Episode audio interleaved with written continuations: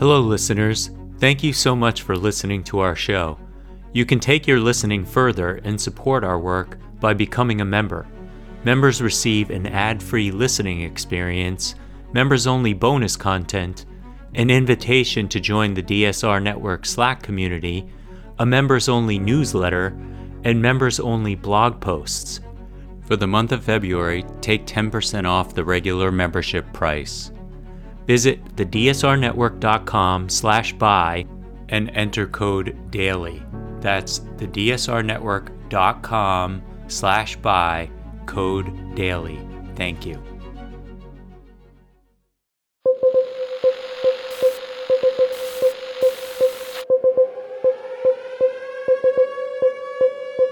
It's February 22nd, 2023, and this is your DSR Daily Brief. I'm Grant Haver. And I'm Chris Cotnor. Our top stories from international outlets this morning.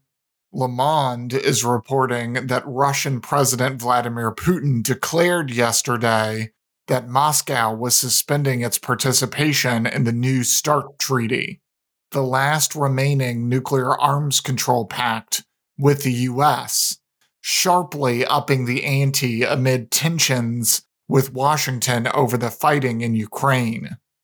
Russia's foreign ministry later said Moscow would still comply with the limitations of the treaty in spite of the suspension. Speaking in his State of the Nation address, Putin also said that Russia should stand ready to resume nuclear weapons tests if the US does so a move that would end a global ban on nuclear weapons tests in place since Cold War times. Putin argued that while the US has pushed for the resumption of inspections of Russian nuclear facilities under the treaty, NATO allies had helped Ukraine mount drone attacks on Russian air bases hosting nuclear capable strategic bombers. Chinese leader Xi Jinping is preparing to visit Moscow for a summit with Russian President Vladimir Putin in the coming months, according to the Wall Street Journal.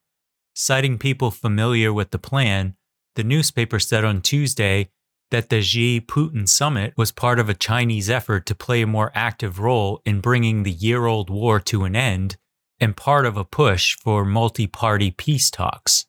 China will also use the summit to reiterate calls that nuclear weapons should not be used, the report added. China's top diplomat, Wang Yi, is currently in Moscow and expected to meet Russian Foreign Minister Sergei Lavrov on Wednesday. North Korea is experiencing a critical food crisis, experts say. According to the BBC, top officials are expected to meet at the end of February to discuss a fundamental change to agriculture policy, state media has said. Satellite imagery from South Korean authorities shows that the North produced 180,000 tons less food in 2022 than in 2021. The news comes as Pyongyang continues its displays of military might. One state newspaper has likened using foreign aid to poisoned candy. Earlier this morning, Ron Rodong Sinmun wrote that imperialists used aid as a trap to plunder and subjugate recipient countries. Experts worry that the situation on the ground will deteriorate further, leading to a famine as devastating as the one the country experienced in the mid to late 1990s, often known in official documents as the Arduous March. Elsewhere, according to Al Jazeera, the political party headed by Pakistan's former Prime Minister Imran Khan has launched a Fill the Jails movement to protect the fundamental rights of the people. In a series of tweets, Khan laid out the reasons for the peaceful, nonviolent protest against the attack on our constitutionally guaranteed fundamental rights. We are facing sham first information reports filed by police and non bailable cases, custodial torture, attacks on journalists, and social media people, he wrote.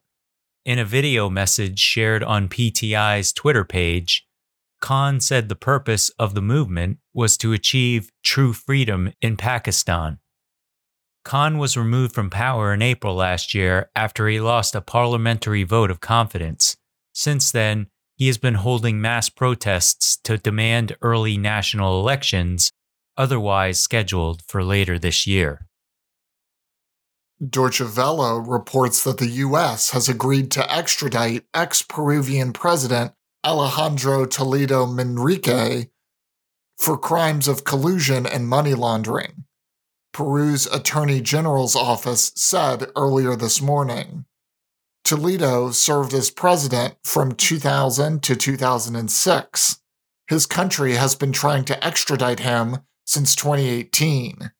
He was arrested in the US in July 2019 and released on bail in 2020.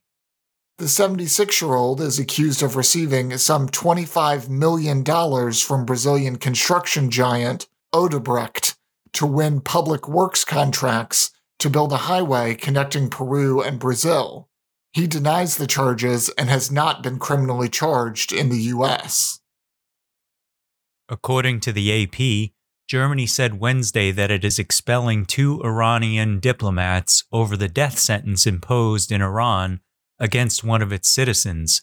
Authorities in Iran announced Tuesday that Jamshid Sharmahd, a 67 year old Iranian German national and U.S. resident, was sentenced to death after being convicted of terrorist activities.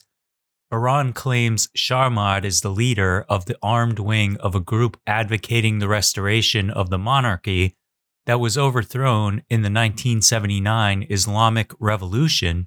His family says he was merely the spokesman for the opposition group and deny that he was involved in any attacks. They accused Iranian intelligence of abducting him from Dubai in 2020.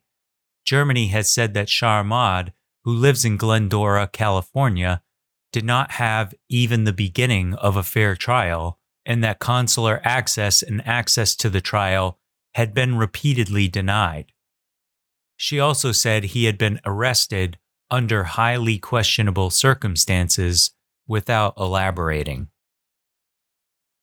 India does not want the group of 20 nations to discuss additional sanctions on Russia for its invasion of Ukraine, government sources said earlier this morning, as finance officials from the bloc started a meeting near the southern city of Bengaluru.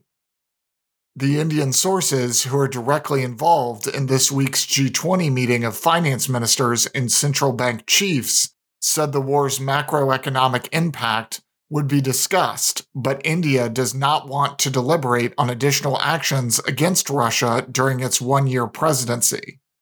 Spokespeople for the Indian government and the finance and foreign ministries did not immediately respond to requests for comment. In lighter news from the AP, when Karen Green got a new job in 2007, some of her friends pitched in to buy her a brand new iPhone and while hundreds of thousands of Americans clamored to get their hands on the first version of the revolutionary smartphone, Green wasn't one of them, in part because she had upgraded her new non smartphone not long before and reportedly didn't want to switch from Verizon to AT&T. Green kept the first generation 8 gigabyte phone sealed in the box, realizing as the years went on that a collector might come to find it valuable.